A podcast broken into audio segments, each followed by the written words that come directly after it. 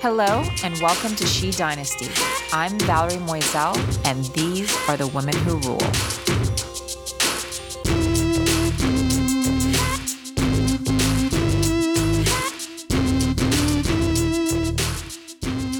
Hello, everyone, and welcome back to She Dynasty. Today, I have the absolute pleasure of sitting down with Peggy Eng.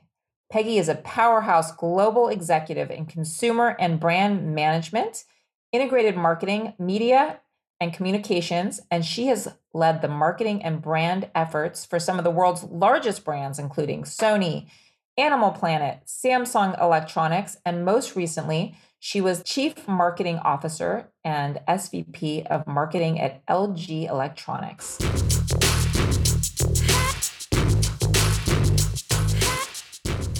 Hi, Peggy. Hi, Valerie. It's good to see you and hear you. Good to hear. It's good to see you and hear you too. I I know we've been trying to make this interview happen for a few years, and we're all so busy that we're finally, finally here. And I'm so so excited for a few reasons. Number one, um, you have been an incredible personal inspiration to me in my career. Um, I think that one of the biggest breakthrough moments for me in learning from an executive happened from you. And I'm going to tell that story in a second. And I just am so just impressed with um, watching you lead, what you've done, what you've been able to been able to accomplish, and I'm so excited to be able to tell your story today. Well, thank you very much. I'm humbled for that, but I, I learned from the community that I'm with, and you're one of them in my community. Thank you. I appreciate that.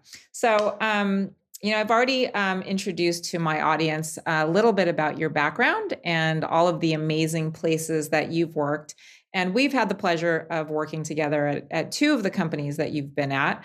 And, um, you know, I think it's been um, just incredible to kind of watch you kind of navigate. And, you know, one of the reasons I was so excited to have you on She Dynasty, not only because of what you've been able to accomplish, but you come from the world of electronics, which is an incredibly male dominated field, as we all know.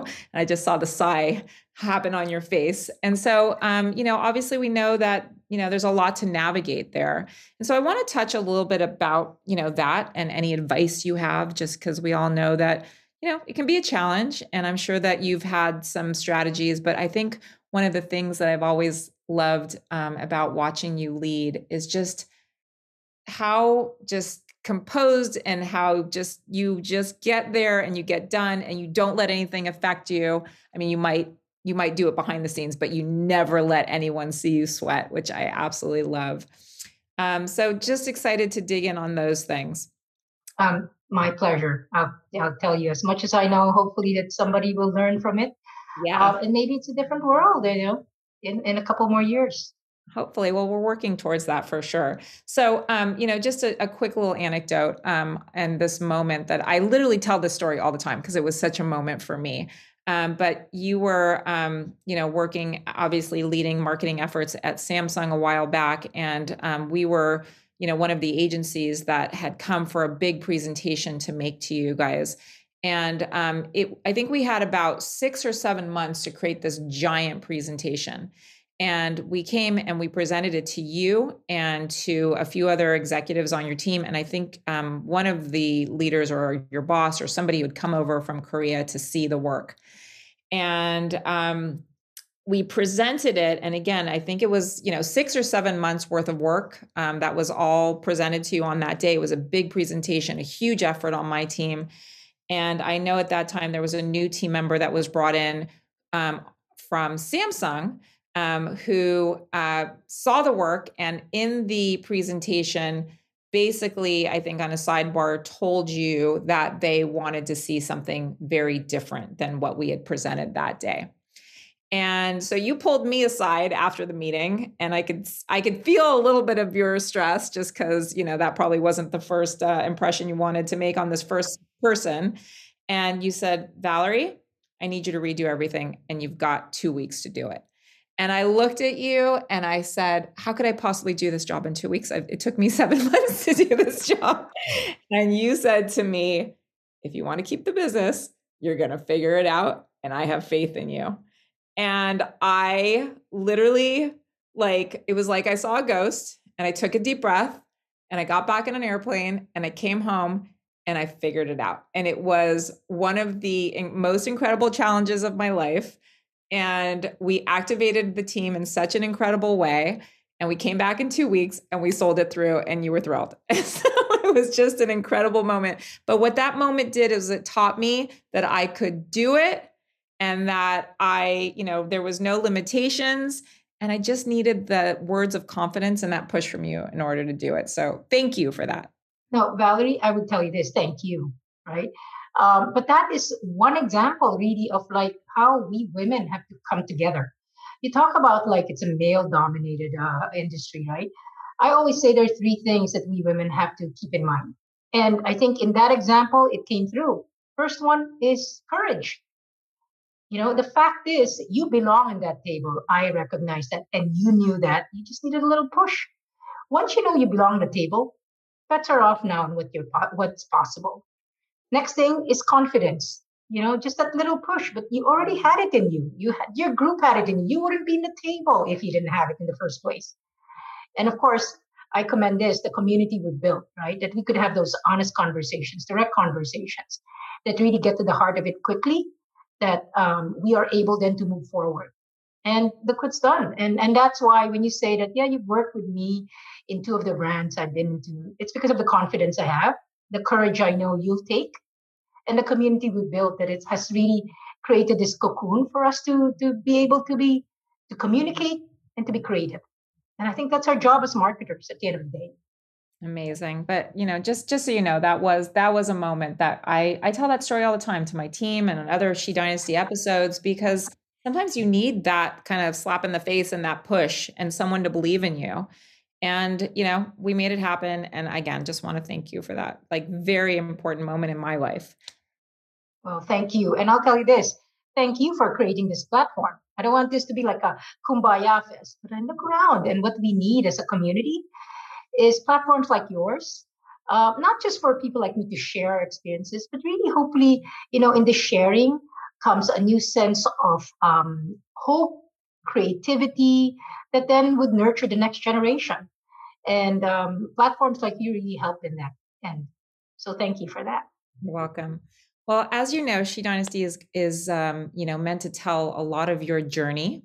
Um, so I want to start way back in the very very beginning. Um, you know, I want you to tell us uh, where where were you born, where were you raised? Uh, tell us a little bit about your childhood and what that was like. I wish it was more eventful, but I was born and raised in the Philippines from a Chinese family. Um, and um, it was a very atypical Chinese upbringing, I would tell. It's traditional in the sense that you know women are supposed to go to school after that finish school get married have kids and the cycle continues. Mine was atypical because i was the third uh, child in the family third girl. And let's just say by the time it was my turn to grow up my parents pretty much had figured out you know she'll be fine right?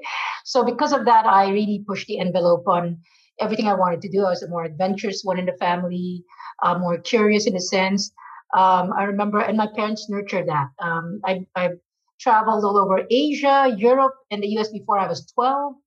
Um, I was in the streets in our pro in the political protest when I was in high school. Um, and right out of college, a bucking trend of going to grad school or going or you know going to a nine to five job. I joined the Jesuit volunteers and became a volunteer teacher and social worker in the provinces which was unheard of, which caused a lot of trepidation with my family, of course. But um, they let me be. And I think that kind of upbringing of, um, you know, there's guidelines, guideposts, but then we were really um, pushed by my parents to explore, to try to do the best you can. Um, and you know, especially for a, for a girl, you'd say, um, it was very forward looking of my traditional Chinese parents. So do you do you identify as Chinese or Filipino or both? both, um, but some people would say that I'm more Filipino than the next person who's 100% full blooded Filipino. Um, I have no Filipino blood. That's the irony of it all.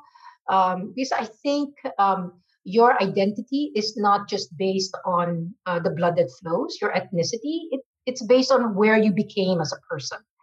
And right now, I would say I my consciousness really grew out of um, you know my experiences in the Philippines, um, and I have become a more well-rounded individual as I moved here to America.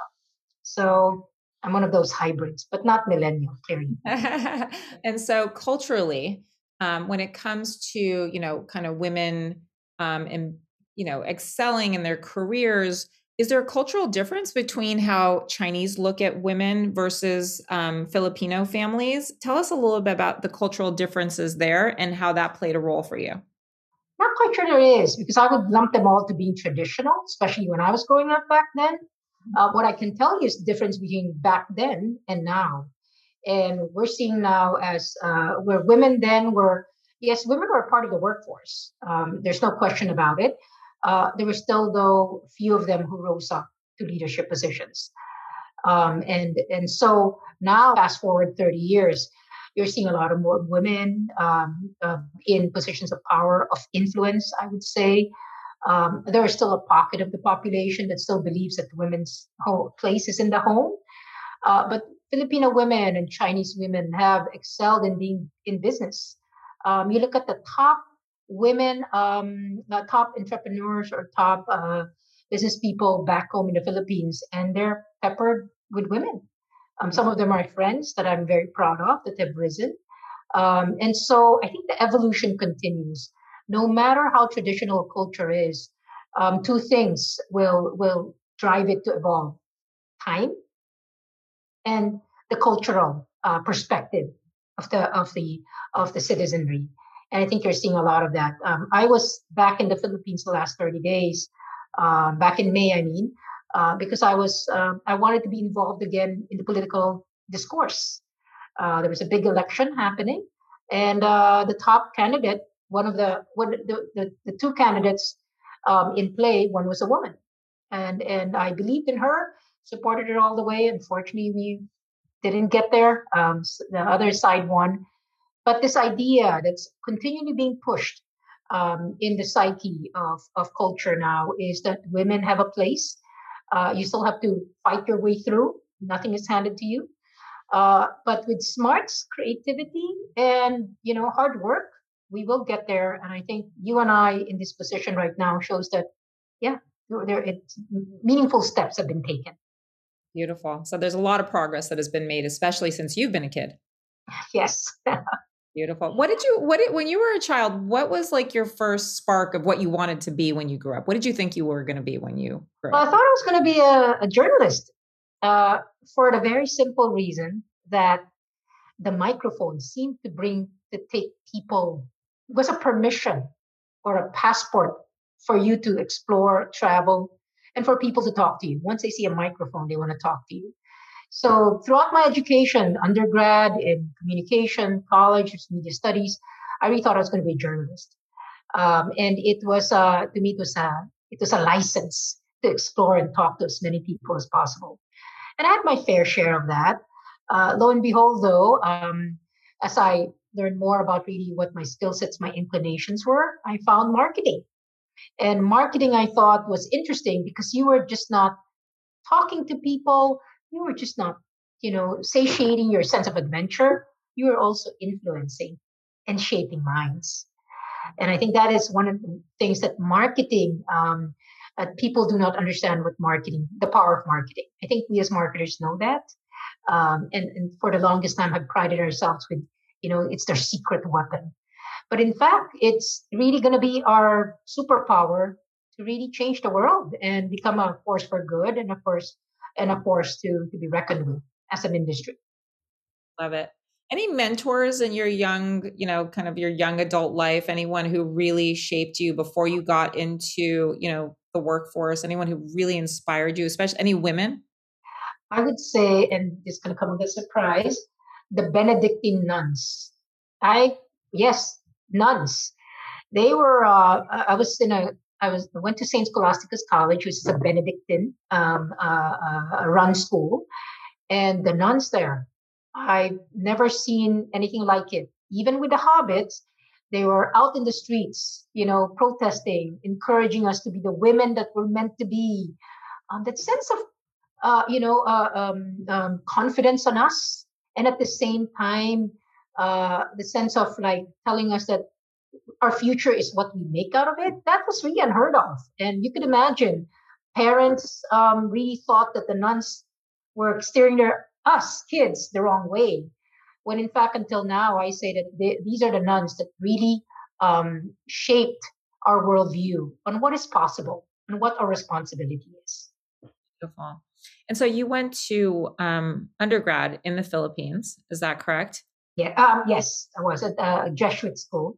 Mm-hmm. and, and when when did you have dreams or thoughts of coming to the to the U.S. and what sparked that? Well, it the my my parents really wanted us to you know explore beyond the Philippines, and uh, I came here for grad school, and that was the my precondition to come here. I will say, uh, but it was because I wanted to go to NYU, and NYU was in New York, and that was you talk about the license to explore. You talking about the license to you know push your imagination, and the world is your oyster. I thought New York City was it. You know, the young mind that I had, and um, it it it fulfilled all its expectations to me. School. Uh, was an avenue to learn from people from different cultures, from different uh, walks of life, from even different um, countries, right? An international um, uh, student body but then the city was for you you know was really for you you know it's for you for the taking i always say. And that's where my my passion for art creativity um, uh, really, really really really fostered into into what i've become. Um, i'd say too that you know when i when i got to america and uh, somehow jobs were plentiful. I mean i remember getting job offers. It was a simple you know just pick one and and go for the adventure. I always thought i wouldn't stay here but that adventure as you've seen has really uh, you know blossomed into what has turned out to be a life and a career here in america. Um, so the quintessential immigrant experience you'd say but i did get a leg up from the education and and everything else was you got to make it on your own and what was the biggest culture shock coming from the Philippines to the US? Like, what was the big thing that was like, oh my gosh, this is so different. I'm going to have to change the way I think or be or feel? You know, the first thing is like you don't have the network that you have back home. I mean, the network back home is not just your family, your extended family, but your friends network, then your school network, right? It's such wide and it's, it's wide and deep. Now, uh, when you come here, you're in a way starting from scratch right? You're creating your new network again. And none of this is based on blood, based on relation, right. based on the reputation of whoever who knows you and knows you. Nobody knows you. And talk about really starting from scratch. Um, but then I think what really comes through is you are who you are, and uh, put in any milieu, your your identity shines through. Um, anybody who knows me from back home and from here would know that it's the same Peggy. I'd like to say older and wiser, but really that the essence is, is, the same. And what drove me, that spirit of curiosity and sense of adventure, is what drove me to where I've come through. I would never have thought, Valerie, that I would be in come along this far in marketing, let alone work for multinational companies, let alone be in technology, which none of my education shows that I was ever a tech geek, right? Um, it was all because of the belief that you just put your one foot forward, one foot forward, some are leaps, and then you you find your way. And I, I'm a firm believer in that. What was one of your first jobs, um, you know, after college? Just maybe even just like a silly job was like what what are some of the things that you did your first jobs? Well, really, um, I'd had internships. Uh, you know, those are you know the kind of jobs.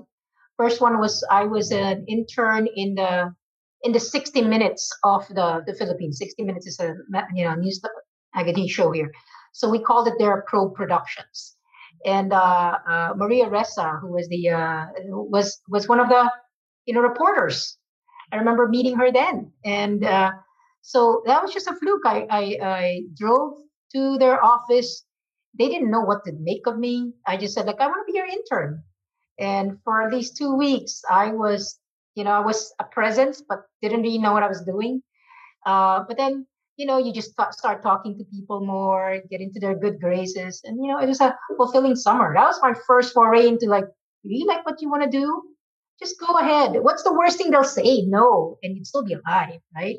I still say that to every person that to my my team today. What is the worst thing if they say no, right? And it's like you're not going to die, so but you did ask. Um, after that, I did become a teacher and social worker in the provinces. That was a, uh, uh, uh, you know, I'd say a, a curveball, if only because I don't, I, you know, I'm a city folk. I've never been to the provinces. Very sheltered life, and now I'm living with three other people amongst the poor and um, uh, the provinces. And it was, uh, it's, it, you know, until I would tell you a story. Um, when I went back to the Philippines in May, I met my students again the students I taught 30 years ago. And um, it was amazing to see them and to talk to them as adults. And everybody has progressed in their lives, besides the families, their careers. And it's so gratifying. And and as I told them before, I learned so much from them when I was a teacher. I was a teacher, but are teaching me a lot of things. Again, the same thing. Um, they uh, provided me with perspectives about what life is now, what is the Filipino culture, political, you know, leanings. Um, that I even ended my my my my my meal with them and say, again, you're teaching me. You know, the teacher is being taught again, and um, I thought that was a good trip back memory lane. But more importantly, um, the community that was built 30 years ago continues to be intact. Fantastic. And when you went to NYU to get your master's, what was your focus? I was my focus was international relations and uh, communications because I wanted to work for a non-governmental, an international non-governmental organization. Um, long story short, I ended up in advertising. People in advertising actually thought that major was worthwhile. and it was um uh, and and it was because of the time of a lot of like international um, corporations getting into mergers um, and communication and brand was was important, especially for permeating through cultures. So uh, I ended up being in advertising at Hill Holliday uh, in Boston. And I love Boston. Um, I love Hill Holliday, but really I picked it because of Boston. I just wanted to live in Boston. Just try another culture. People always said New England culture is different from, you know, the South. So um, it was a good five years where I really got into a lot of, um, um, you know, diverse set of clients and dealing with diverse set of people that were all all over the country. So that was that was pretty cool. So that was your first marketing job out of college? Yes. Beautiful. Any any snags in your first, you know, your first job? Any like real learning moments where you kind of fell down and had to pick yourself up? Anything that really stands out? The, the, to me, the, the the biggest snag that I, you know, was later on, and that was more about culture and language. Right. I prided myself. Um, ever since as a kid of being open, being being uh, fairly worldly in my view. But then when I started working for um, foreign companies, Sony, the Asian company, how hard could the adjustment be? And definitely, all Asian cultures are different. Then Samsung and then LG. Um, what struck me was the value of language, the preciseness of language that really was lacking. People were glossing over oh, we're saying the same thing. No, we're not, right? And couple that with culture, where the word, the joy expressed in American culture is different from joy expressed in Japanese or Korean culture. That to me was the, the biggest learning. That was the biggest snag and the biggest learning. And it, to me, it was a, uh, a constant reminder wherever I went that you don't know what you're getting into and you have to adjust, constantly adjust. When I moved from Samsung to LG, people thought, oh, it's the same, right? It's the same. It's same Korean culture. They're both in electronics, should be the same. And I go, no, a lot different, a lot the same. And all of this is basically culture. We're not talking about cultures based on ethnicity. We're talking about corporate cultures that is infused with ethnic culture. And at that point, the ball game's different. The views are different. Maybe, you know, tweak but then those tweaks are what could be the difference between getting it right and getting it totally wrong. And so, um, to me, those were the, the biggest snags and uh, in my career that then I had to immediately find a way to pivot and find a way to address it because it was my reality. And somehow I have a penchant for being as you know joining companies are of foreign cultures so there you go so what do you think um, you know obviously you started working um, you know with sony and you've kind of then you went to animal planet and then you went from there to samsung and then uh, lg um, where do you think in your career was there there's someone at any point that kind of noticed hmm there's something really special about this woman or something that you did that really kind of shifted and put you on a stronger path? Was there a moment that you can think of where that happened yes um, it was at sony early on i was two weeks in the job and uh, the director i was a senior manager the director of uh, the portable audio category somehow couldn't make a press conference i forget what it is right uh, and this press conference was seminal because it was the relaunch of the walkman brand and we were doing it at the Sony Club. So only a select few go there. And um, the director who hired me had the confidence in me to say, "Oh, so you're up. You're going to tell the story of Walkman to the press at the Sony Club." And mind you, my peers were all were presenting the other categories: home category, mobile category, were VP level. Direct, you know, actually, director, VP, and the CMO was there uh, the Japanese contingent was there, and um, I remember, you know, him looking at me, um, John looking me, say, "Yeah, you can do it. Yeah, I hired you because I know you can do it." Um, you know, I was trying to figure out, well, did he know that he was not going to be in this press conference? Uh, but um, and I did. I mean, I, the the most important thing was when I when I was doing, I was nervous as hell. But after it, I was actually, you know, um, uh, not proud, but more importantly, like energized by the whole thing. I was like, oh, I can do this. I can do this. So, like you, just confidence. Um, two weeks in the job. I you realize you're recreating the moment you gave me. Someone yeah, did for you. right? Like it's making yes. me, it's actually making me tear up because what it's telling me is the importance when you're in a leadership position to pass that on to somebody else because you don't realize the impact it makes on someone's life you know and literally you just recreated the same moment it's you true. gave me that you know that day i don't know how many years ago yeah. at samsung so yeah after that i mean even the executives would remember it and say like yeah two weeks in the job she ended.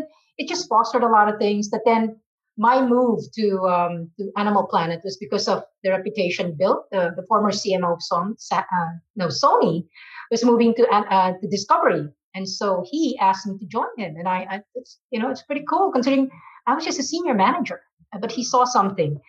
And so I think leaders like us, to your point, Valerie, it is, um, you know, to say that we can recognize talent, I think it's an overstatement, but we should be open for wherever it would come from, right? Where it's a, a matter of consequence, it's planned, it's like, you know, a, a career path to a matter of consequent happenstance. We as leaders should be sensitive to those because that's where the magic happens. And um, I think that's where really our role is right now. Um, when people talk about mentoring, I say, is it really mentoring? Mentoring feels like, you know, you're deliberately um, saying you're anointing someone. To me, it's about nurturing because you never know which where it's going to come from and um, how it's going to manifest itself. Um, and as leaders, we have to recognize that. Absolutely. So you've worked for you know three of the world's largest electronic um, companies, um, and you know had some very significant positions there. Um, again, very male-dominated space at the leadership level. Tell us tell us a little bit about you know the overall experience. Um, what were some of the biggest challenges, and how did you you know did it ever get to you, and then how did you just kind of overcome and just realize like this is the way that I have to to be in order to kind of get through to where I need to go? I would give you an anecdote. Um, call me naive, but the first time I realized that there was really a lack of women up in the C-suite was uh, I think one year into my Samsung job, and we would have these conferences, and these conferences were you know executives from all the businesses would come together, and it was in Texas in one of our plants in Texas, and I had a very simple question in the break. I said, Where's the ladies' room? Nobody could tell me where it is. So I had to go out, ask um, you know, the you know, the people who were assisting the conference where's it, and nobody could answer me. Because really, when you look around the room, I was the only woman. So they didn't even prepare. I had to go to, this is a sad story, go to the reception desk, which is a ways away from the room, because the receptionist, the receptionist was a woman. She knew where the ladies were. Yeah. Hey? It's a great story. yeah, now now that's not it. When the buses came to pick us up, um, so I was keenly aware at that point, right? I go into the room again and it's only me, and then I see the receptionist you. We got on the bus. And now I was more bold. I stood up and I go, guys, I'm not the only woman now.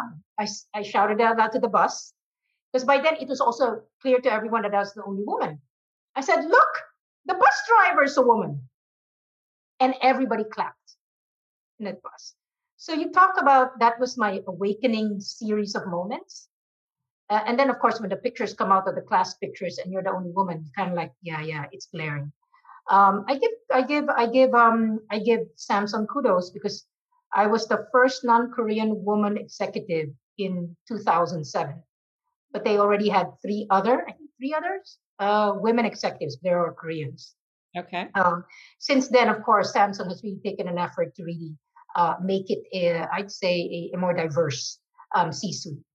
Uh, what did what were my challenges? Um, first of all, there was just lack of awareness that there was a problem. It was even there was a lack of awareness in my part. Think of it that way, right? Until I was hit with three instances in the same event is when it just go, wait a minute, there's something wrong. Um, lack of awareness, number one, um, and number two, there is a uh, you know there is a sense in my part that I had to work doubly hard. Um, so let's talk about the first one. Um, you know the the fact that there's lack of sense of awareness. The good news is that uh, when I come in a room, uh, mm, people kind of recognize that there's a woman in the room, right? Um, I'm not a shrinking violet. I speak up. Um, I do it with my jokes. I do it with my sense of humor and all that.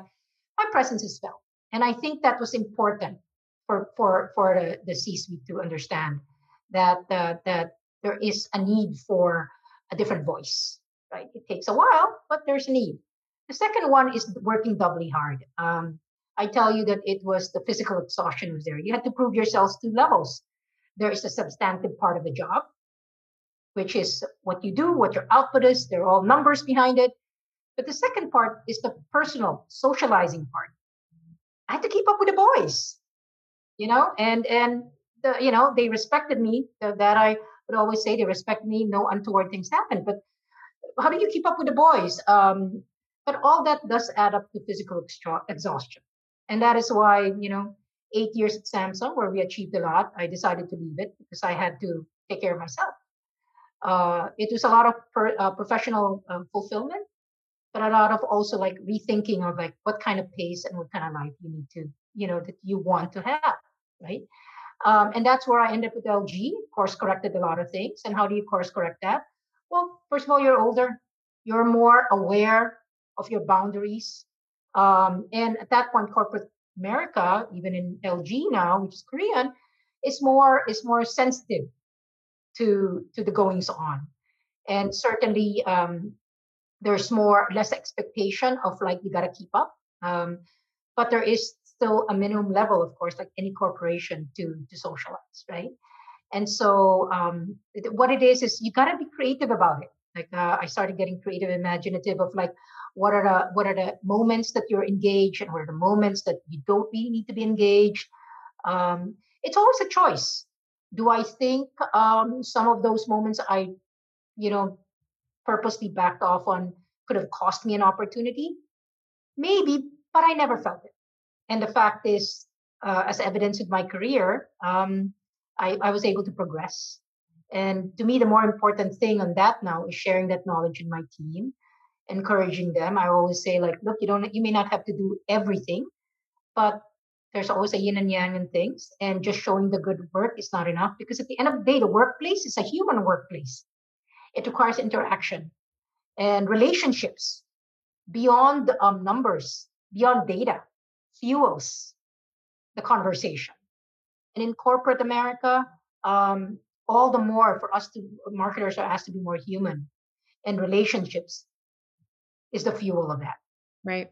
Let's talk a little bit about um, emotion in the workplace and how it plays into being, you know, um, one of the few female executives on a team. You know, it's interesting, you know, as a woman, and especially me in my career, you know, I, I was always taught to leave emotion out of business. You know, you always hear that. It's it's just part of what you're taught. I think I don't know if men are taught. I mean, I think maybe it comes more natural. You know, there's actually data showing that women are more emotional beings in many ways, or not more. Sorry, they're not more emotional. They show more emotion more. We all have the same amount of emotions. It's the way we express them. And so, you know, it was interesting for me, and this was like a huge transformation, was, um, you know, when I um, became a female owned agency a few years ago and, you know, bought my partner out. Um, because I was always taught not to uh, lead with emotion, I decided to call BS on that. And de- I decided to change my entire brand identity and my entire way that I lead my company through emotion. And I think that there's a huge misconception that when you're emotional, it means that you've lost control, that you're freaking out, that you don't know how to handle something. And so I just want to understand, you know, how emotion has kind of played into, you know, your roles as a female executive. Have you ever felt like you've had to suppress it? Or, you know, do you, you know, has there been any learnings around, you know, the emotional part of um, your journey and your your career? So Valerie, I was schooled in the same same same way as you have, right? Which is like don't show emotion. It's a sign of weakness. Uh, it means you're out of control, and nobody wants to talk to anybody who's out of control. Um, yep, that was our school. As I progressed in my career, um, especially in the line of work we are, which is based on creativity, on connecting with people, you can't take emotion out of it. In fact, emotion is what separates you from the next agency, from the next campaign, from the other brand. Now, emotions run the gamut. And I think that's what it is. It's people have, have pigeonholed it to all these like say, I wouldn't negative emotions, like, you know, fear, anxiety, sadness. But the, the best emotions are also the emotions that drive people, right? Joy, inspiration, right? Uh, you know, all these, all these are emotions. And so the question to us is more, I mean, to me as marketer is how do I harness it? Thank God the zeitgeist has evolved, right? Not just in corporate America, but also in how consumers want to relate with their brands. Brands are not just a logo, brands are not just a jingle, brands are not just a product. They want to relate. Social media has allowed that, right? To relate with it. They look at brands as people, as evolving um, personalities that they either want to be with or they want to join or they feel proud to bring along in their lives. And so all that is emotion the question to us, and, and this is the big unlock to me, um, was when did I pivot, right? I pivoted when I realized I was not marketing brands. I was marketing really uh, with people. So enough of what you're selling, it's who you're who you're connecting with is the point. And so if you know who you're connecting with, is inherently sporty and loves adrenaline and thinks that you know jumping off uh, skateboarding you know a 10 foot high uh, you know a contraption is about energy and excitement you go there right? With all the with all the safety measures of course. But the idea there is that emotions are intuitive. They are as instinctual in what makes us human. And that i think is um, not just a requirement now, it's a prerogative that we all have to not just acknowledge, but also embrace in all our work. Um, when we were the, the, recent work of LG, the, my tenure there, um, what we tried to do was say we were good at our products, but what was the emotion we were trying to tell people, uh, to exude to people to come join our brand? And that emotion was a sense of realism, of joy that then life's not perfect, but life's good.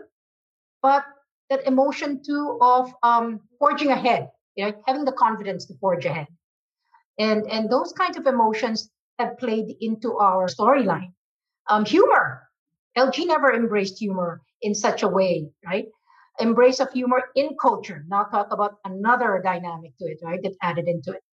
Uh, and and that's how we redefine the word, uh, the the perennial line of life's good, which is that life's only good when we feel it, when we live it and we embrace it, all its foibles. But of course, we highlight more of the positives. So, you know, as the the CMO at LG, you know, here you are in this role, which is part, you know, business and dealing with you know your leadership team you know the team back in korea but you're also the steward of the creativity of the brand right and so i think this is like the question i really wanted to ask you of all the questions.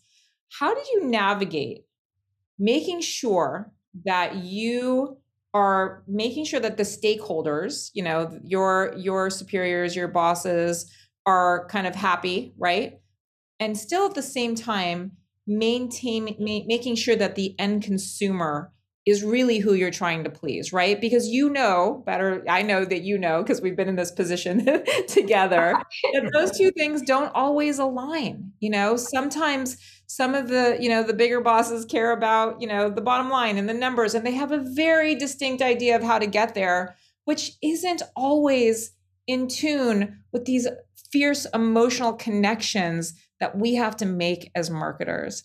And I just want to understand how did you navigate bringing those two together? I think, um, well, first of all, I think you need accomplices. And so um, I had accomplices um, up in Korea uh, headquarters. Uh, I'd say the, the CEO um, is a fair is a very progressive uh, uh, stakeholder. He was the one who hired me at LG even the stakeholder here, the CEO here in North America, uh, is progressive, the presence of the business. So first thing you have to do is figure out who your accomplices are, right? Now, make no mistake, your accomplices are also bottom line readers. That's their job. And thank God, right? Um, because I, I want the bottom line to be good. And so this is now where the uh, the healthy levels of discourse and respect come into play it's not easy. I mean, I would say that even my stakeholders would say like, "Oh, Peggy's a, a, a tough nut," or "Peggy, Peggy's a tough bargain," right? Um, but then they get the results. In the same way, I would say, "This is not the bargain I signed up for. You said you were going to support brand and everything." Um, but the fact that they continually engaged, right, with the discourse, and some not, I, I would, I promise you, I didn't win every, I didn't win every discourse. If I had a 50 batting, 50% batting average, I would just be happy, right? Because in the end, um, you're not talking about changing individuals. Your individuals are there, they're your locks, they're, they're, they're your locks, they're your keys too. It's more of moving an organization, a culture that is not inherently, um, you know, uh, built for end consumer. It's a culture built to create the best products in the world, to be able to distribute it in the best locations in the world, to price it in the most uh, uh, value equation that consumers can find.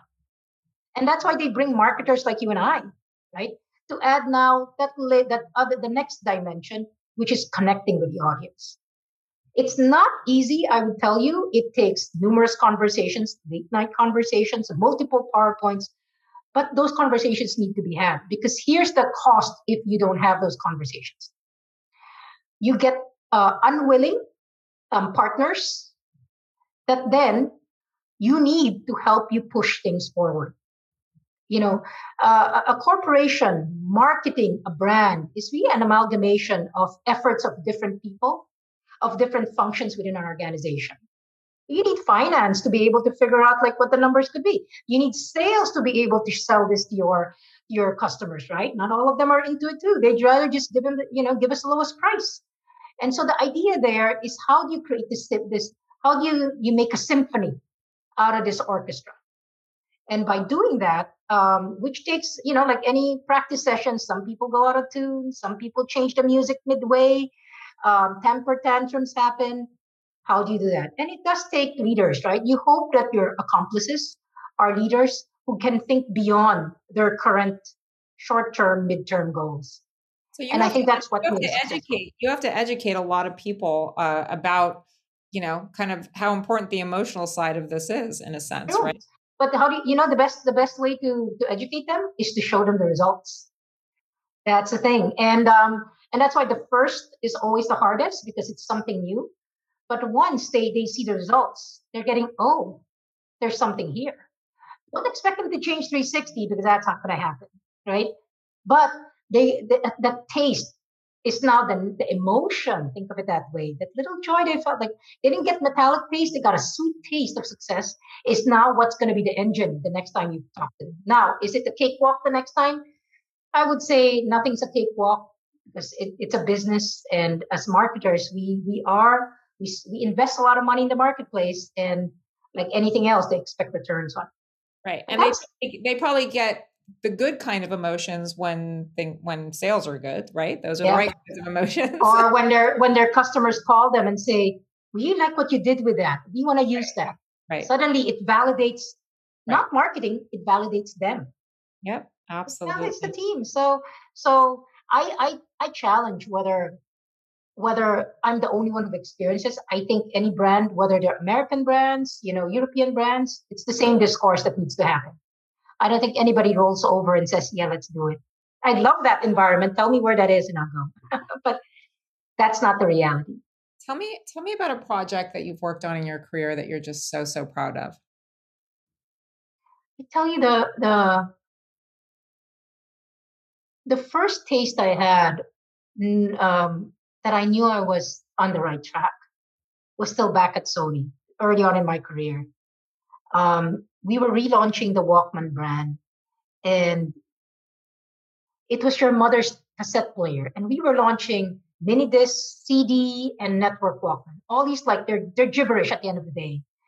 And to me, that to me was uh, uh, the fact that we were able to create something that people wanted to be a part of.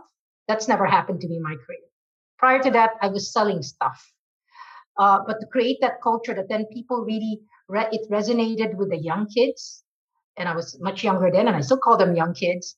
Um, they were. Um, it showed me the power of images. Because we had a, we had a um, all we had was this this this this this created a character, an alien character called Plato, who landed on Earth and was wearing the Walkman. We had a, a snappy tune, a soundtrack to it, and suddenly he became the hip and cool brand again right? So i saw the power of that. So that when when we went when i went to samsung uh, people actually really questioned my judgment when i went to samsung. They said why did you go to a cheap korean third rate brand? And i said you watch what we can do with this.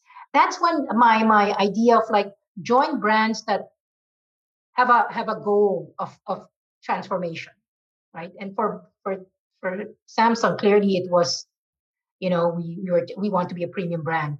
Because then the change that you can affect to that is more palate more more potent. And then you would have people come to you. I think that's one of the reasons why we worked with you in in, in, in samsung right? The home appliance brand it was nothing before valerie wu came into play. It was nothing. Come on. It was my third it was my second um, mission after building the tv business the home appliance business. And and and look at how it's paid dividends and open up more doors for you at this point. So that sense of taking you know recreation and you know creating a new course all that baggage can be rehabilitated to be something else. Absolutely. And have you ever had a moment in your career where you've been mandated to do something you didn't believe in and oh yes. and how did you handle that numerous times uh, all the way up during the lg time and i think I my my my strategy is simple, right? You make your point, you make it clear, you make it you make your point several times to as many people who'd listen. And if you don't win the discourse, you don't win. You do you adopt, you, you do what they say they want you to do, but then you bring in your smarts to it, tweak it, so that you know uh, at minimum it's not a total disaster. Um, knowing fully well that's not going to work. I think one of the last instances I did this was in LG. Um, you know, because I believe we're it's a team, and if the team decided we have to do it, you know, who am I to say no? Um, but it's still expected of me to make it successful, right? Even if I don't believe in it, um, because that's our job. And um, I think what we've shown um, in those moments is fortitude. And you know, believe it or not, it also uh, inspired confidence in my managers to say, "Look, didn't work right? She did it. She actually tried to make it work. You know, there's effort shown. It was not just a cut and paste. Um, and um, that's where they go now. Okay, let's try your way. So, do you, ever, do you ever do you ever go back in a very political and thoughtful way and say, "I told you so"? not really, because because they say it you at some point. One big "I told you so" was um, a campaign we did in 2010 for Samsung. I kid you not. In 2014, uh, uh, the uh, one of the heads in Korea finally came to me and said, "We know we should have used your campaign globally." I, when when he said that to me okay. after four years ago, okay, that's nice to know. But um, so I never do. I just um, I I do.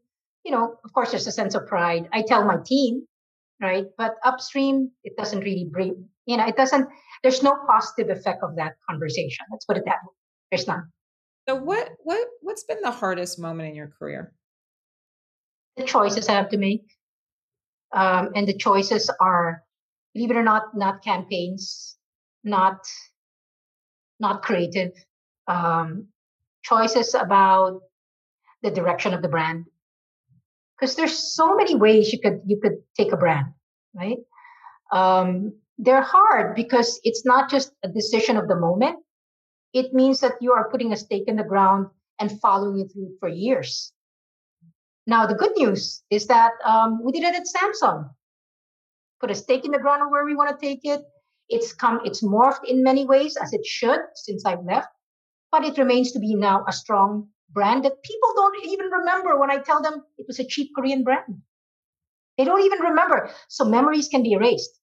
Um, it is an idea of um, being going back to the three C's confidence, courage, and now the belonging is not just about you, but also about the brand's place in culture.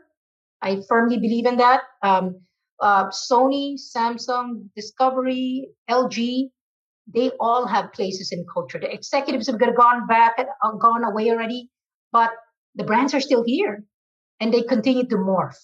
So at the end of the day, I look at my role as the steward of the brand at that moment.